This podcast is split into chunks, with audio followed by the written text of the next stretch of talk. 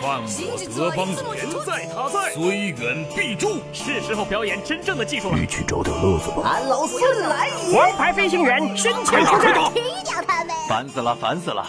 我的观点是：资讯万里挑一，科技择优而用。欢迎收听今天的科技大乱斗。好戏开场了。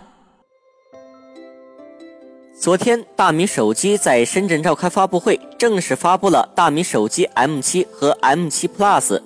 大米手机均配备了蓝宝石护眼屏，能有效的过滤蓝光，保护眼睛，还能屏蔽辐射，保护大脑。配置方面，M7 采用了5.2英寸 1080P 屏幕，M7 Plus 采用了5.5英寸屏幕，搭载八核64位处理器，配备了前后1600万像素摄像头。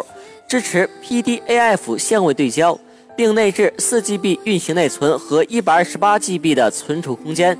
价格方面，M7 64GB 标准版售价为两千五百九十九元，M7 Plus 标准版为两千七百九十九元。今天下午，魅族在北京召开2016年最后一场发布会，魅蓝 Note 5如约而至。魅蓝 Note 5共有四种配色，分别为灰色、银色、金色和蓝色，配备了一块5.5英寸的 1080P 显示屏，支持双卡全网通以及存储卡拓展。后置电池容量为4000毫安。拍照方面为500万像素前置加1300万后置摄像头组合，运行内存提升到了 3GB，售价899元起。今天有果粉分享了自己 iPhone 后壳氧化后的处理办法，说起来很简单，只需要砂纸和金属抛光剂，难看的蕾丝后壳就会变成你想不到的结果。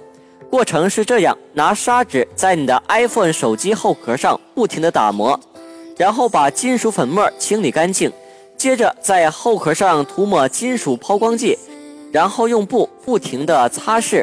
这样一整套过程下来，后壳就会变得闪亮无比。